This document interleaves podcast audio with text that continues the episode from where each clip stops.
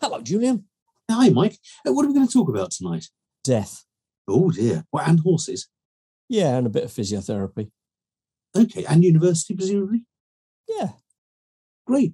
Well, let's get Emily Woodbridge on and start chatting. Okay, let's get her in. Hi, I'm Mike Brampton. And my name is Julian Ho. Welcome to Veterinary Ramblings. Hi.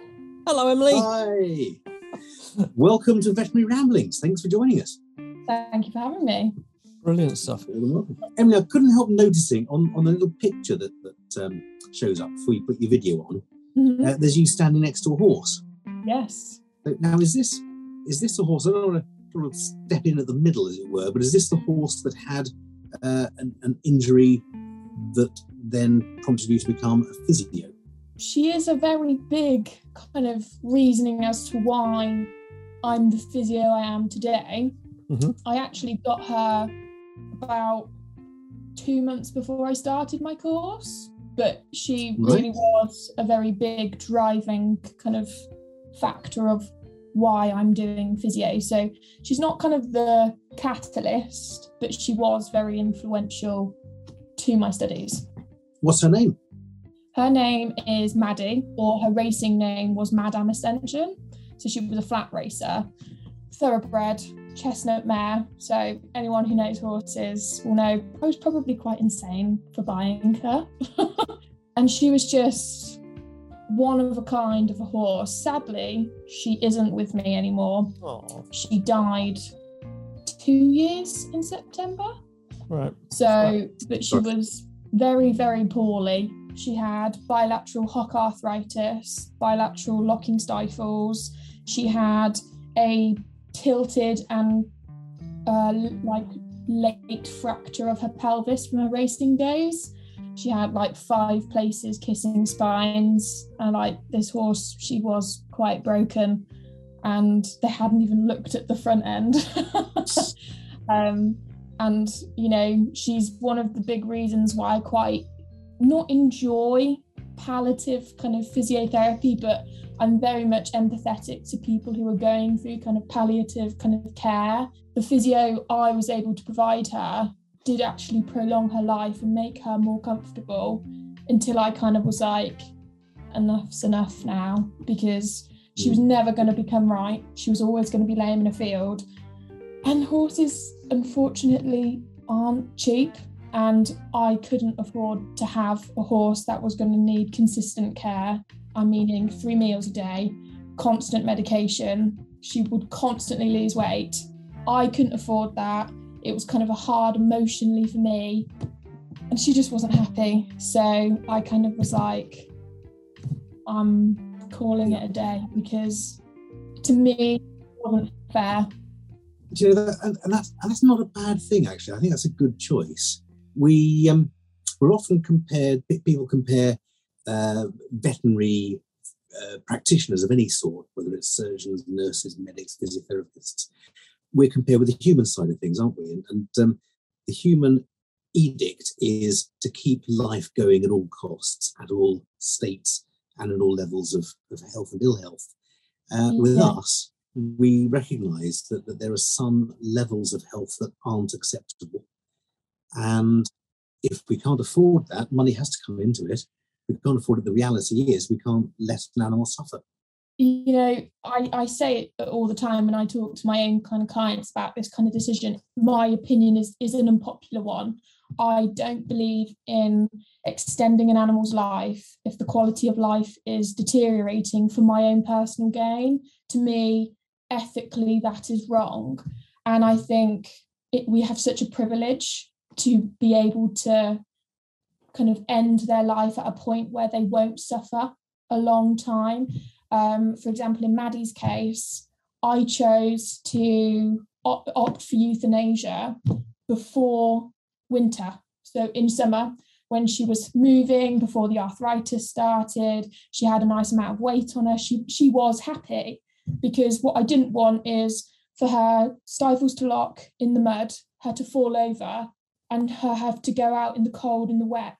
She looked lovely and her coat would change a lovely colour. So she'd go from bright orange to like a burnt copper.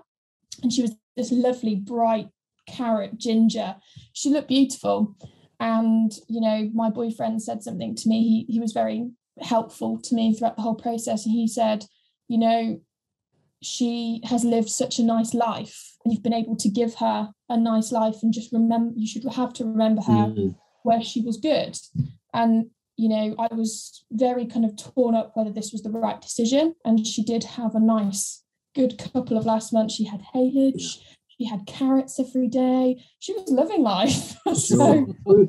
we, always say, you know, I hope they had a good life, but Yeah. I think I think a, an equal comment should be, I hope they had a good death. Exactly.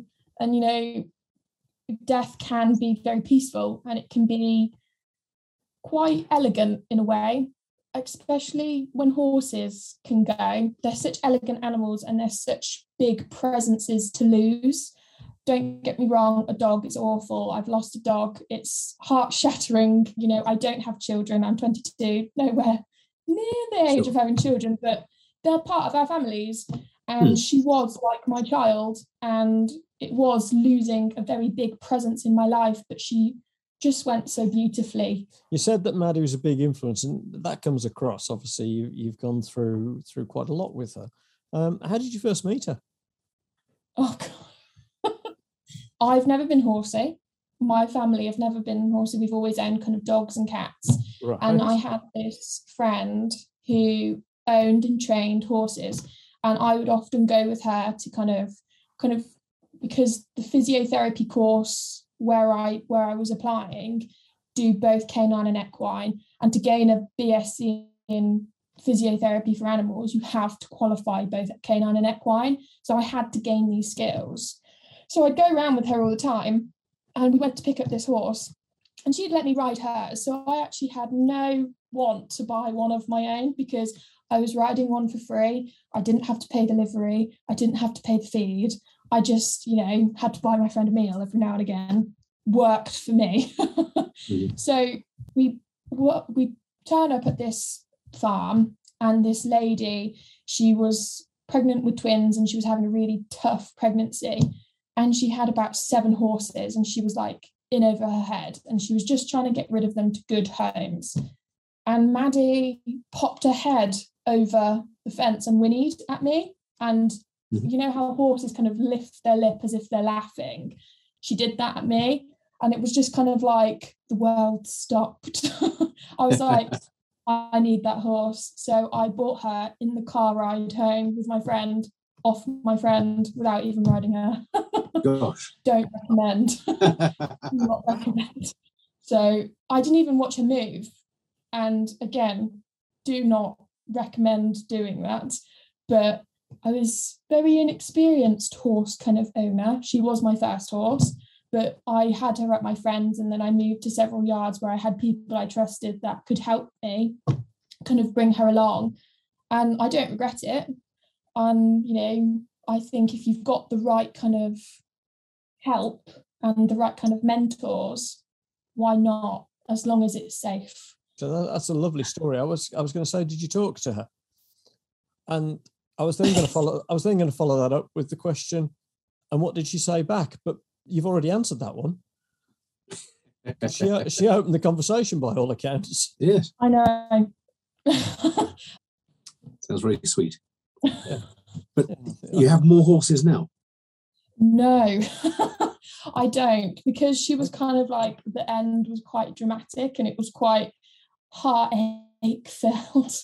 No, I don't have another horse. And plus, with everything with lockdown, horse prices just rocketed. I have dogs, love dogs, will always have some sort of animal. But no, I don't have a horse at the moment. Right. But you still read this, uh, ride this friend's horse. No, I don't at the moment because I'm actually, I know, completely cut myself off from horses at the moment. Um, Do you know, Because I, I- I think that's sensible. I, anyone who's, who's heard me on this podcast before will know that horses and I have a bad history. Um, uh, one fractured skull, subdural hemorrhage, and uh, 16 stitches to my legs. Various other Yeah. injuries. Horses are dangerous. I mean, you, you've you've told us a lot about Maddie there, and I, I sort of want to get I want to get into things like um, whether you consider her condition was triggered by the horse racing industry and early training or too hard too early training. We can touch on that, perhaps. Yeah, you know, I have grown up with my dad has a big horse racing fan. He's owned racehorses, he's never ridden them, he's never trained them, he's owned them. So I've been in the winner's circle. I've always been quite immersed in kind of the racing and the gambling side of horse racing. Mhm. So I have a lot where I have a lot of respect for horse racing is the athleticism. The athleticism of the jockeys and these horses is fantastic. You see, like, and everyone, you know, it's the taboo subject of the Grand National. I think you look at these horses as, pure athletic machines and they are fantastic. The muscle and the strength that goes into these sorts of jumps and the sort of, you know, the heart of gold and the bravery of these jockeys is fantastic. I personally could never do this. Mm-hmm. However, when you come down to the training from an anatomical point of view, yes, I do think they are started too early.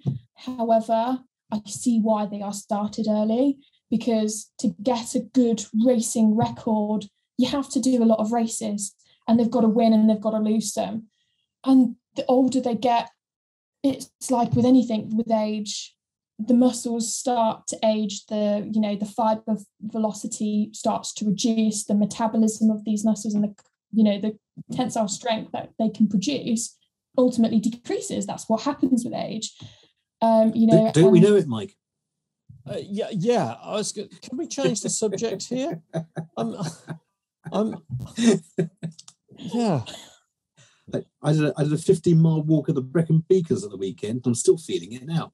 Yeah, particularly particularly over you know when you get really elderly, like forty years old or something. Oh, That is yeah. old. Thank you. Carry on, Emily. We so rudely interrupted you.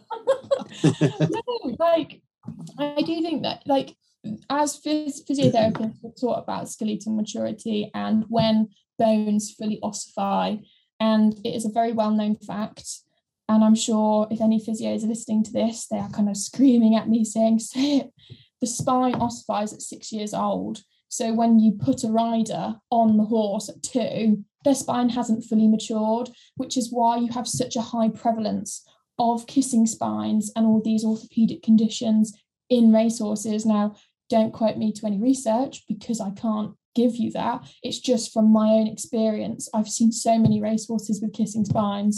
You know, one of my big mentors said, if you x-ray any horse, any x-race horse's spine, you'll find some point that's kissing, you know, and you've got to think logically putting the weight of a person, yes, it's a jockey and yes, it's reduced weight, it's still going to do something to the biomechanical stresses of the spine. So, Mm. therefore, it, of course, it has its downsides, but because it's such a big part in kind of the equestrian kind of name, as soon as you think of horses, you think of horse racing. If you're like a complete layman, you don't think of the beautiful show jumpers or the endurance riders or the dressage. You think of the races that is on every Saturday on Betfred or Bet365. That's who you think of. And you know, I don't agree with them from a physio standpoint, being raced at two and one for some for, for some ages. But I don't. I think the racing industry has come quite far in comparison to where it has been in kind of training methods and kind of understanding the bio- biology and the anatomy of the animal. Mhm. Yeah, yeah. Okay. It has indeed. So, which came first, the physiotherapy or the animal? The animals in the horse or animals in general. Well, why veterinary physiotherapy? Well, Yeah, why not, why not humans? I've, I've got a sore elbow. Yeah, my I knees have been to see a aching. like- physiotherapist. My, my, my knees are really aching. I've been walking out and I've, oh, you know, te- tennis elbow, tennis elbow, mate, it's awful.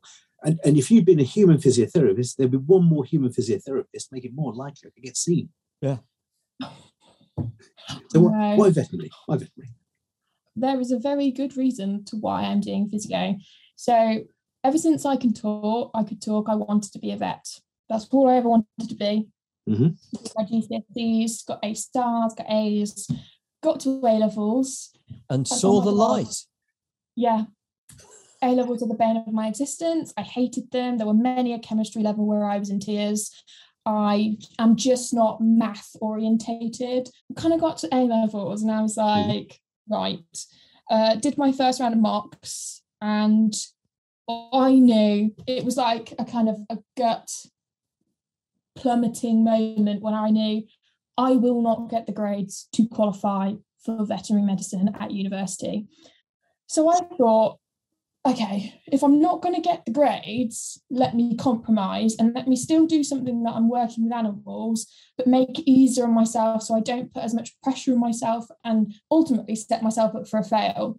Because anyone who knows me, and I'm sure my friend, my friends who will listen to this, I'm a complete perfectionist. I'm a complete um, control freak. Everything is done the way I like it. Very kind of unmoving on things. And it comes to kind of academia. I have to gain the highest qualification I can.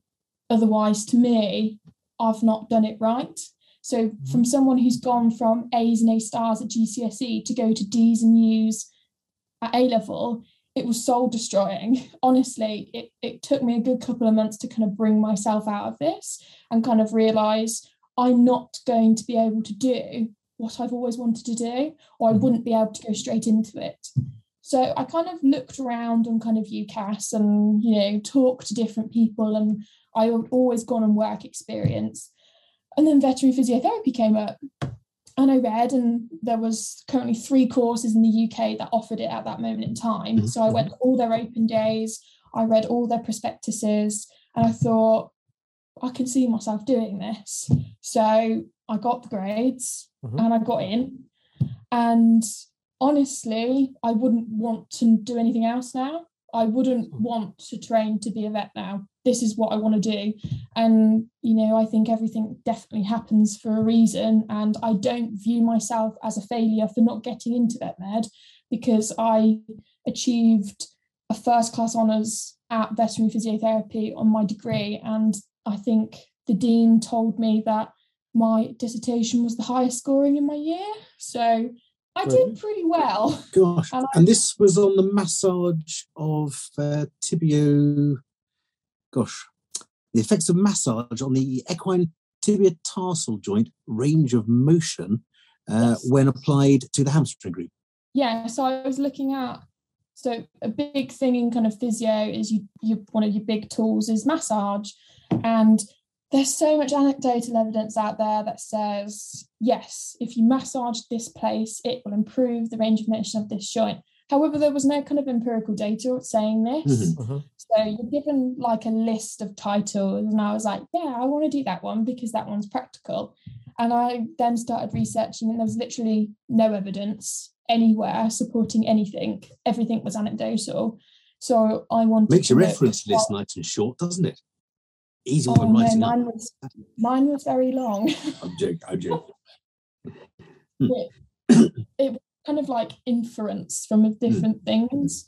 But yeah, so I looked at whether targeting a specific muscle group, knowing kind of theoretically that it kind of moves the stifle, if I massage that, would it improve the range of motion? And it did in walk, not trot. So, Okay. Right. which was and- interesting. And, and how often were you massaging the the, the ho- horse horses? Or, So I did one massage session and then so I recorded them before, I recorded them after, and then I recorded them a week later. Mhm. So Mhm. there were, I think, thinking back to it, there were some uh, long term effects, but nothing was significant in trot, which I found very interesting because Mhm. then that means in your kind of talking like your athletic animals, so your agility dogs or your dressage horses, don't massage before you're going to do that because it's not actually going to improve range of motion. You want to do your stretching or some sort of different exercise. right. So when when do you advocate massage then? Um, massage is great for so many different reasons. but it has to be used correctly in the correct sort of situation. So, Mhm. for example, it's great post operative, but I'd never recommend an owner to do it post operative because you can get too close to the incision site, it's already very inflamed, and you can end up causing more damage than actually you want because obviously you're going to be stimulating the tissues and you're going to increase the blood flow to the area. So, blood flow to a newly operated wound Mhm. isn't ideal. not, not ideal. No.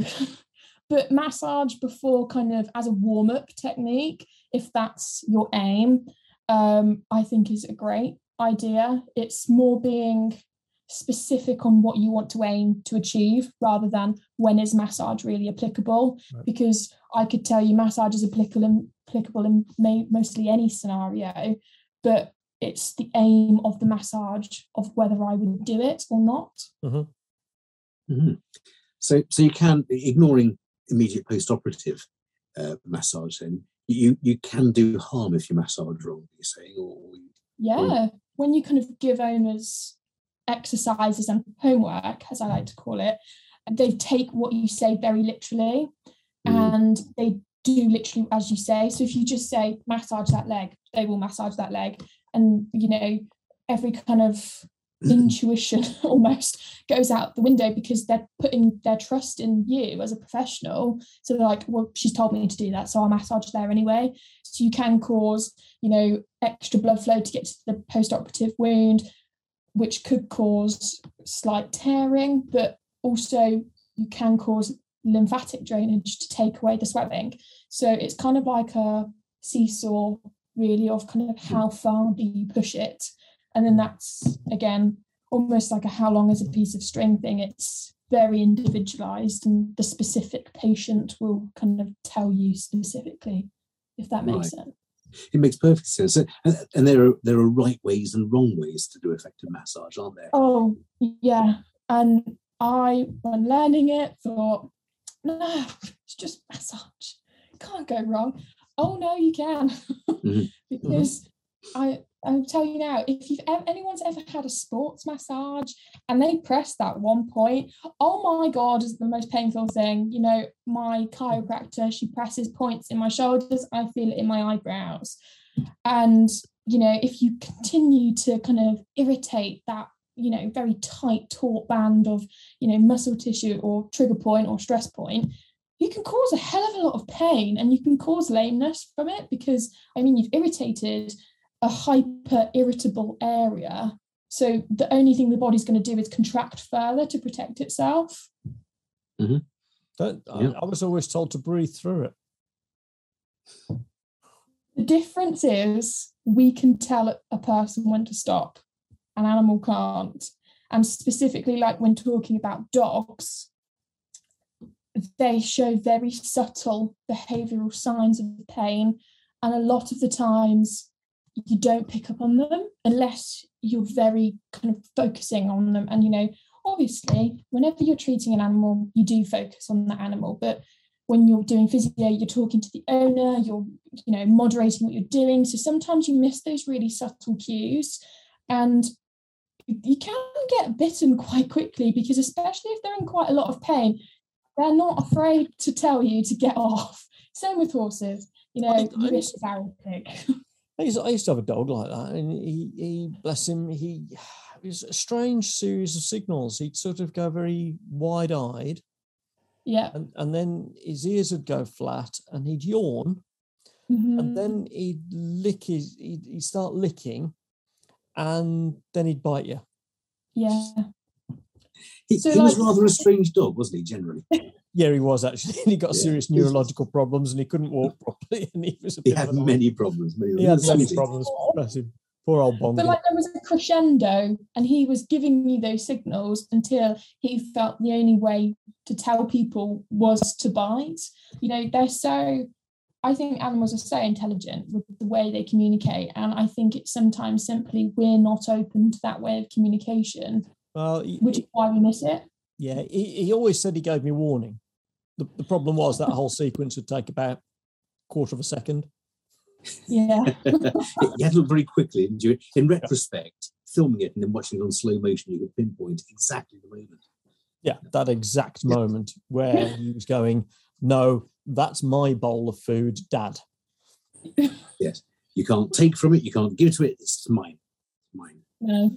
Whatever. But No, I know, I know, Emily. You, you- you're actually you're very keen on telling owners how to spot pain in, Mm. in dogs, aren't you? That's one of your your stress points, isn't it? The fact that owners often don't recognise when uh, when the pet's in pain. We hear it all the time as vets. Owners come in and say, "Well, he's not in pain." And you say, "Well, how do you know that?" Well, he, he, he doesn't uh, he doesn't yelp or anything, Yeah. um, but it's it, it's pretty much more subtle most of the time. Yeah, or a very common one is, oh, but they're so stoic, they're so calm.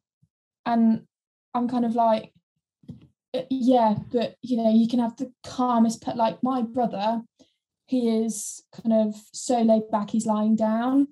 And he, on his birthday, a drunken fall and he fell over and he cut his knee right down to the bone. He wasn't screaming in pain he was sat there laughing and he goes oh yeah it does hurt so you know you see it in people Mm. you know he was obviously in intense amount of pain because you could see his bone but he wasn't showing it and you know i see it so many times the amount of people i've seen that comes in and because the dog's not hopping lame or screaming oh no no no he's not in pain and i'm like yeah he is Hmm. So how do you how do you tell them? How do you inform them what signs to look for? So, uh, me and a couple of colleagues at my uh, job, we created these kind of information PDFs that we send out to our clients kind of periodically or when we think we, they need them. So, kind of information of, of different diseases or kind of advice on cage rest. And one of them is signs of pain. Mhm. And it's a picture kind of like infographic of different signs of pain. And what I say to a lot of my owners is a lot of them are incredibly subtle and they're behavioral signs. So it could be as simple as they don't want to greet you as they come in the as you come in the door. And Mhm. I kind of liken that to as I have a mental cocker spaniel. She is always at the door jumping at me to say hello. It would be very bizarre for me if she just went and sat in a corner. However, a more subtle one for her would be not jumping up and down. And you Mhm. know, it's more kind of subtle kind of cues. And I was like, the best way to do it is look at videos like on YouTube. Because until they've seen that sign of pain, they're never going to be able to spot it. And one of my owners, she's fantastic, and she goes, "Oh, she's not weight bearing as much, and she's fantastic at it. And she's completely right. The dog isn't weight bearing on that leg as much as she was the week before. And it's subtle things like that. As soon as they've got it, they've got it. Mhm. I find that it's usually you don't have to tell them twice. It's if they're very keen to go and find out, they'll find out, and then they'll know. Mhm. Interesting. So, so you've gone pretty much from college straight into a job, but do you not also have your own company? I do, yeah. but like to always stay busy. Right. So t- tell us about your company. so my business is called Nexus Veterinary Physiotherapy. hmm So I started this in my first year of university. So it was kind of more as a revision tool kind of thing. So I'd post on kind of Instagram Right. of different things that I found interesting or I wanted to research further. And I wanted some way to put it down and put it out there. And then that's me. I've put my effort into that and I've read that paper or I've analysed that. And, you know, over kind of four years now, I've got nearly 3,000 followers, which is something I never expected to have. Yeah. Um, Mhm. And there's other, you know, phys accounts that have way more than me, but mine was definitely more about kind of educating people like me or people who are on a similar course about things I found interesting. Mhm. So kind of now it's taken more of a shift to kind of educating owners and more kind of moving away from the kind of pure academia and kind of academic language to kind of owner friendly posts and things that people can read and they may not have you know a degree like i have they may have something else but at least they can understand it as well So, so you're a, a veterinary physiotherapist insta influencer. well maybe potentially Had to work through that for a while. Yes, yes, got it, got it. Yeah, but you start. I, I remember my first year at college. Admittedly, we didn't have mobile phones. We didn't have the internet. We we didn't have any of the the, the things that we've got today. But you can make a very, very good knife out of some flint. Well, yeah, I could do. Yeah, yeah, yeah. And and and did you ever did you ever do that one with the two tin cans and the length of string? Yeah, that was our mobile phone, wasn't it? Yeah, Yeah. yeah. So The cordless version didn't work, did it? That was that. No, the cordless one was rubbish. But um, what I was alluding to there was that I didn't have, or I didn't feel I had very much time in my first year. And yet you're telling us that in your first year, not only did you start your first year of your degree, you set up a company. Um, you'd already just got a horse, Maddie, and you you set out on Instagram. Really? yeah like i said wow. love well. to stay busy Right. And got a first class honours. yeah my proudest achievement to date And quite rightly so. So rightly so. Absolutely. No, when did you graduate? Did I COVID impact your college course at all? it didn't luckily um, we didn't have to wear masks in the ceremony which i was quite pleased about Mhm. um, i graduated in october so Oh, right. i Okay. passed all my exams in august and then i graduated in october So your final year was impacted then? yeah my final two years really Right. um, and for someone who loves going to lectures like i would be the annoying person in the back that would always put their hand up and answer the question um you know, Yes. I'm- We, I we love- know about them, don't we, Julian? Yeah. that was Yeah. me i'm Yeah. pretty sure my class you know rolled their eyes every single time i asked a question but alas i was not there for them i was there to learn so um yeah it really affected our like final two years um i think uh, a lot of our exams in our second year were delayed and we had to do them at the beginning of our final year Right. which was quite stressful going into your final year, starting your dissertation, but say them saying you have to pass these exams, otherwise we don't know what we're going to do with you yet. And we're like, oh, okay. gosh. That's a bit hard. so Bit of a worry, yes. No, no pressure. like if you don't pass your second year exams, you don't go on to third year. So what would we do if we failed the second years, but we were already in year three? It was very confusing, Hmm. and you know, to be fair, they had the the uni had never gone through anything like that before. Mhm. Um, Yeah.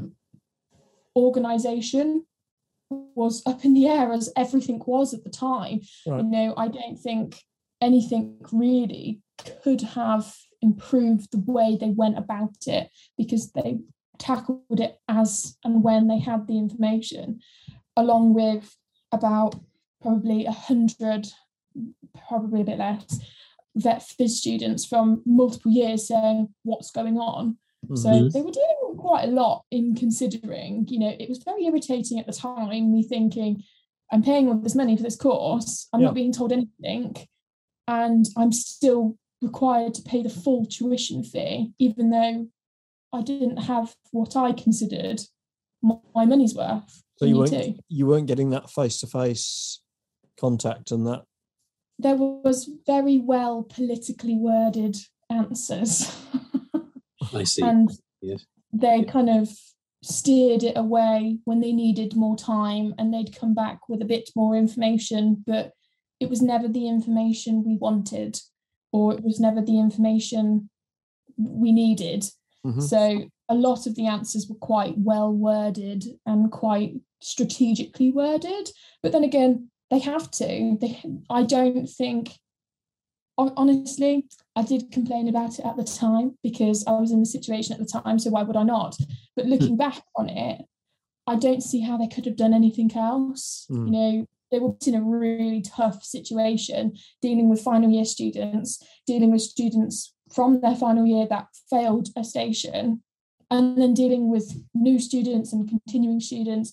They had so much to deal with. So, you know. I, I know it's it's really difficult. The problem is that, that there are always that there are some winners, but they're very few, aren't there? The, the, the majority of people suffer as a result of it. Mm. it you suffered. Exactly. You didn't. You didn't necessarily suffer in your degree. You got a first class honours. Well done for that. But uh, you, you paid relatively more for that than someone who'd had the belts and whistle, bells and whistle, not Yeah. belts, bells and whistles attached. Perhaps doing the uh, degree the year before. Maybe maybe it is belts and whistles actually for, for physiotherapy.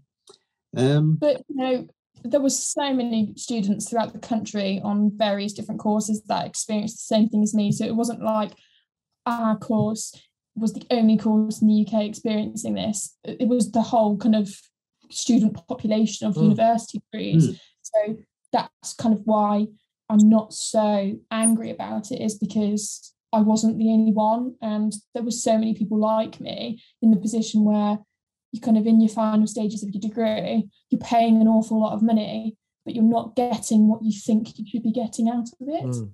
yeah, yeah. Yeah. Hmm.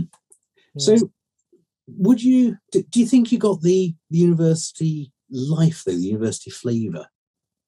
Um, with the university I went to, it was a mixed education provider. So it provided lower education courses as well.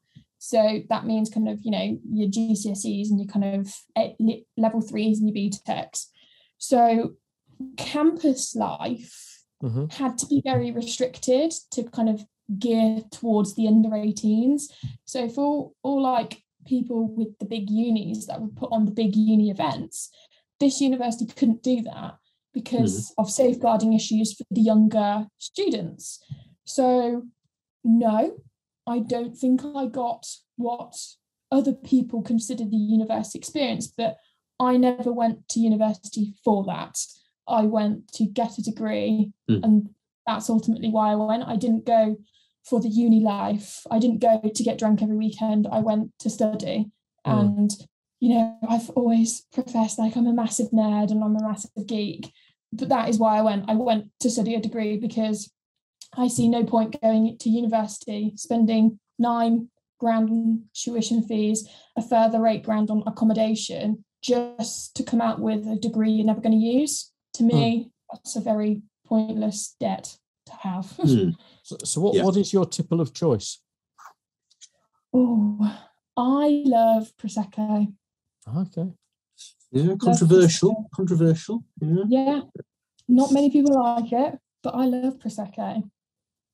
Well, do you know? I I'm going to go out on a limb here. I I don't like prosecco, and I don't know whether it's something just snobbish in me, uh, or whether I haven't had the right proseccos. I love I love champagne, and I love some of the English sparkling wines. I live, you know, a two minute walk from one of the best uh, English sparkling wine uh, producers in, in uh, well, one of the best in England.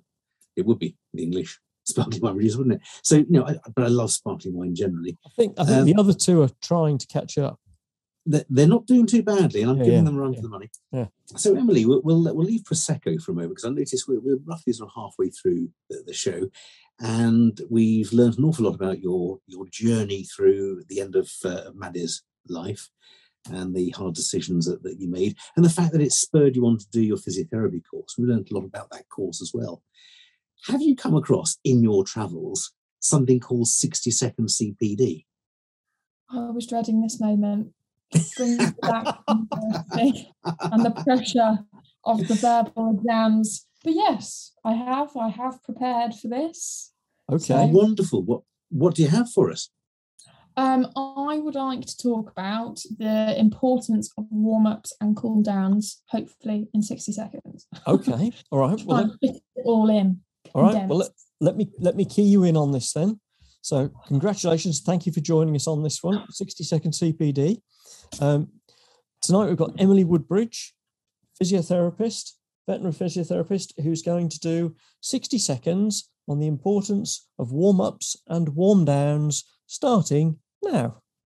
So the main aims of warm-ups and cool-downs is to prevent injury, um, to help geriatric exercise and to improve the efficiency. So with warm-ups, you're aiming to improve the temperature, the metabolism, and the fiber conduction velocity. So meaning the speed in which the muscles send um, the, it to the brain. Um, and the things you want to include is cardio, so trotting, uh, light forelimb and hind limb movements, mild plyometrics, so jumping, and active stretching, not passive stretching, as this has actually been proven to decrease muscle function. With cool downs, it's really important because you reduce any lactic acid buildup, you reduce the onset of delayed muscle soreness, so DOMS. And really important things to do is walking and any type of stretching, so passive or active. So that's protraction, retraction, and the spinal stretches. Wow. And there you go. There you go. One minute exactly, 60 seconds. Fantastic. 60 seconds CPD. Yeah. Well done. Excellent. Excellent. I, I was thinking as you said that, I mean, we'll, we'll, we'll go into this in a bit more detail. My first thought was I mentioned earlier that I went on a 15 mile walk in the in the Brecons over the Yeah. weekend. Did you warm up? Uh, no, no, I didn't warm up. Uh, got out of the car, got my stick, went up the mountain. there you go. And did I warm down, or uh, cool down afterwards? Uh, no, I didn't. I had the rest of my flask of coffee and sat in the car and uh, went back home. And there you go. And that was what, four days ago? And you're still Four days feeling the effects. Yeah, still a bit stiff in the old knees, you know. There we go. Yeah. Delayed The Vikings, the Vikings knew the uh, the importance of a good uh, warm up and cool down before and after Mhm. battle. They, they do calisthenics and uh, stretches and things. Apparently, I Really? didn't know that. no, I made that up. Sorry. I was only thinking you were serious then. I was like, oh wow. Ah, yeah, no, you fell for that old trick. Yeah, I'm, I'm really Yeah. serious for too long, and I've been serious for a good, I'd say three or four minutes. So that's, that's about the limit. There we go. So, six- yeah, 60 warming up and seconds cooling down. CPD on Viking warm up and warm down, then, is it? That's why they never got Thor. Yeah. Th- Thoy. Thoy. So, Mike, presumably you would have done warm ups and cool downs when you were because Mike was actually at the uh, uh, the, the, the height of, uh, of of notoriety as a speed skier and as a speed cyclist Yes. Ooh. in his day. Really, We would always do warm ups and warm downs. Yeah. It's so important. Well, it is. I have to say, after after some of the bike races, if you know, if it was a road race and you've been out on the road three hours plus, etc., the idea of sitting on your bike for another twenty minutes was a bit onerous at times, and Yeah. the, the whole idea of uh, warming up for half an hour before you start was uh, was a little bit onerous. But yeah, we we used to do that. We used to do warm ups, warm downs. Um, not so much the stretching. Um, stretching, I think, has been shown certainly in sprint cycling to be detrimental to fast twitch uh, Yeah. response. I, I I do I do always warm up when I'm skiing. Yeah. Um, and I never do for anything else. And I think it's just because when I learned to ski, you'd always learn if you went to ski school, you'd always start with a with a warm up, and so just it Mhm. was drummed into me.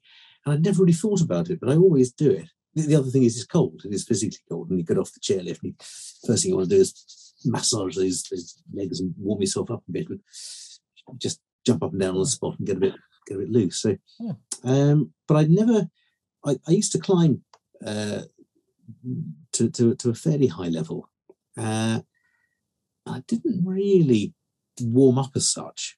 I would climb some easier climbs first, but I wouldn't do a whole heap of stretching and, and things. But now you're saying stretching maybe isn't the best thing anyway. Not passive for a warm up. Um, especially like with your sprinting or your your fast exercise so like agility or show jumping or racing. You know, you don't want to be kind of pushing the leg into protraction or retraction. You want to be doing more active. So, like for example, with dogs, like a play bow or them turning. that's really good active stretching because they're doing Mhm. it themselves rather than you're forcing, well, you know, encouraging a stretch. Mhm. Um, because I know I, I don't know any research papers off the top of my head, but I know that research has been done and it has been kind of found to be detrimental to kind of like tensile strength or kind of force contraction um, capacity of muscles if you passive stretch them prior to a and it has been i think it has been proven to reduce proprioception as well don't quote me but that's just what i've been told I used to So, fall over a lot. Mm, That, that'd be a bad thing before you climb, wouldn't it? Yeah. Reducing proprioception. Yeah. Mm. So And riding okay. a bicycle. yeah, yes. yeah. But I do cool down after after climbing.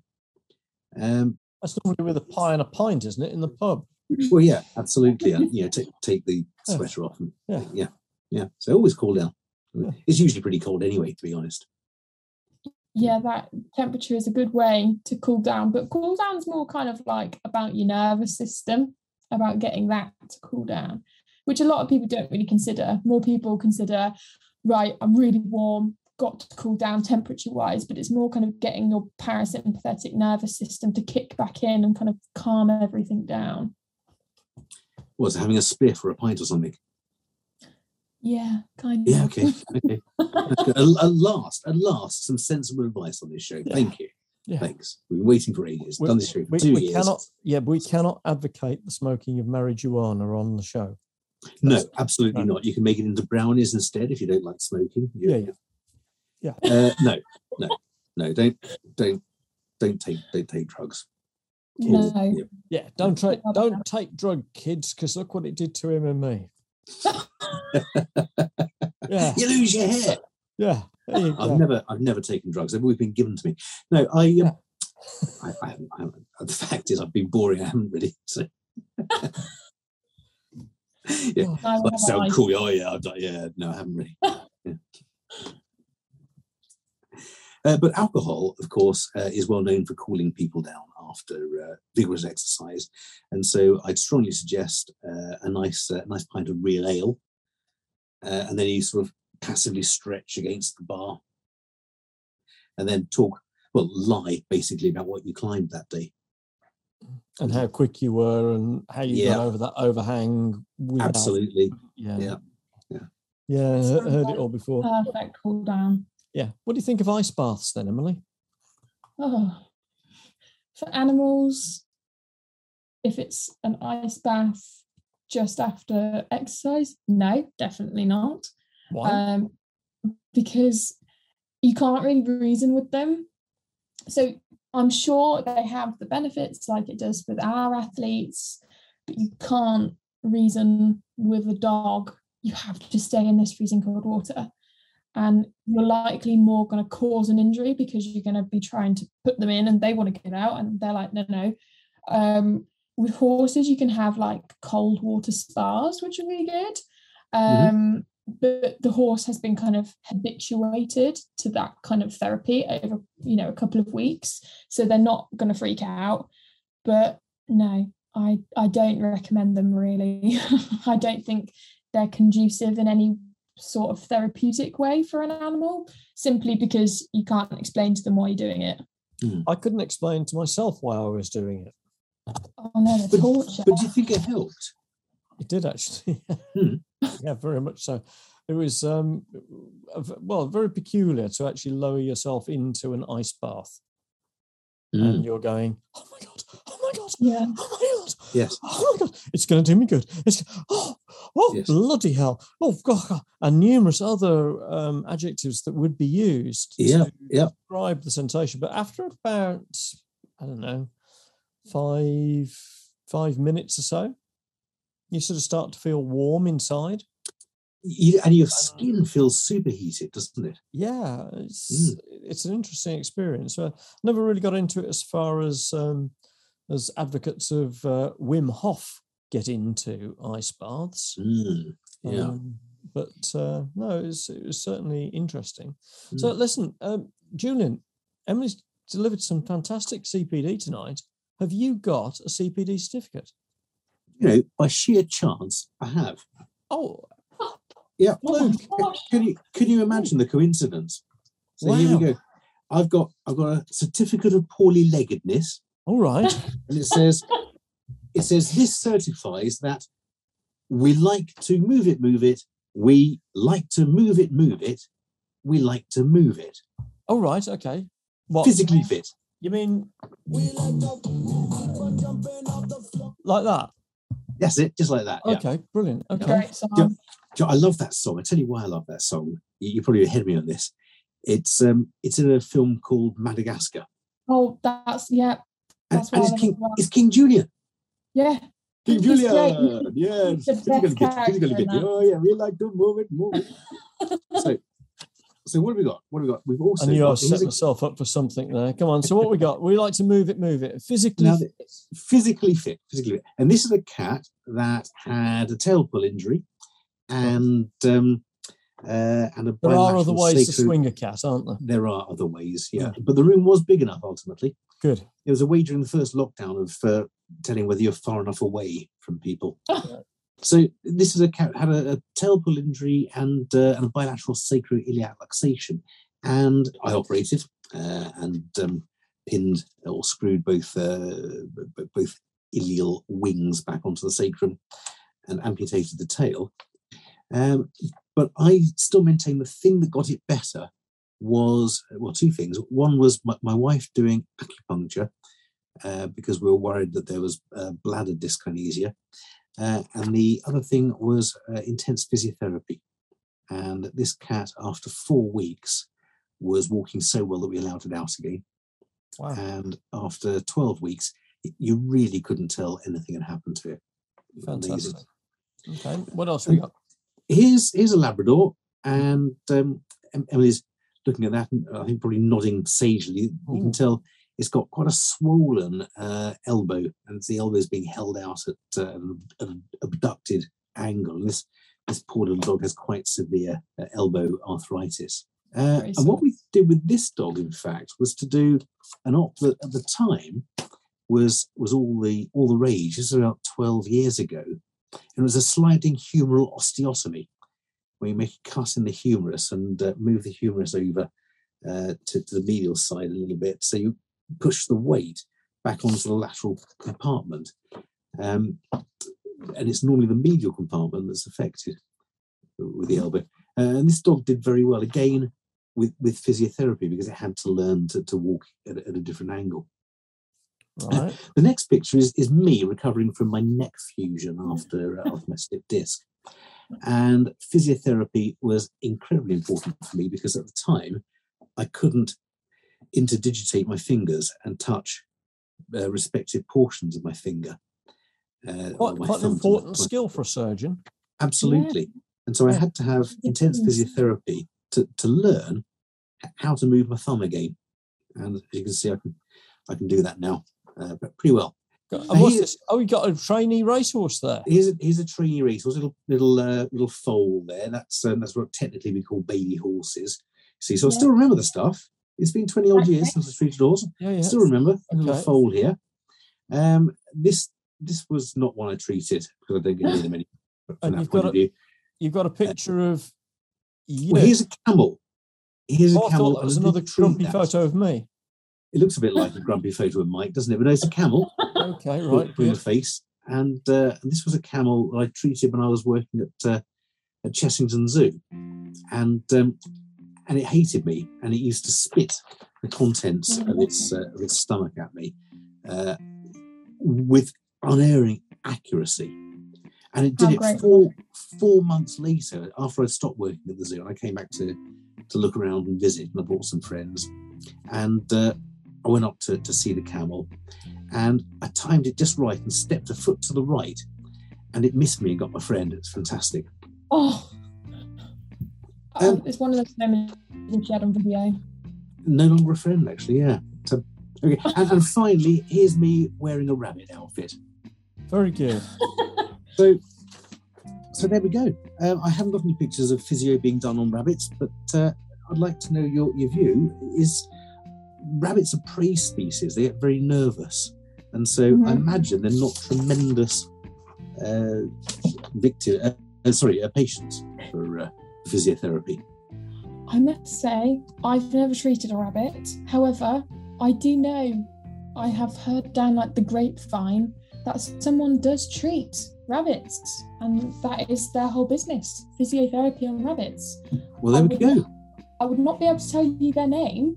It's just Hmm. that I know that someone out there exists. Wow, what an evening. Emily, thank you very much indeed.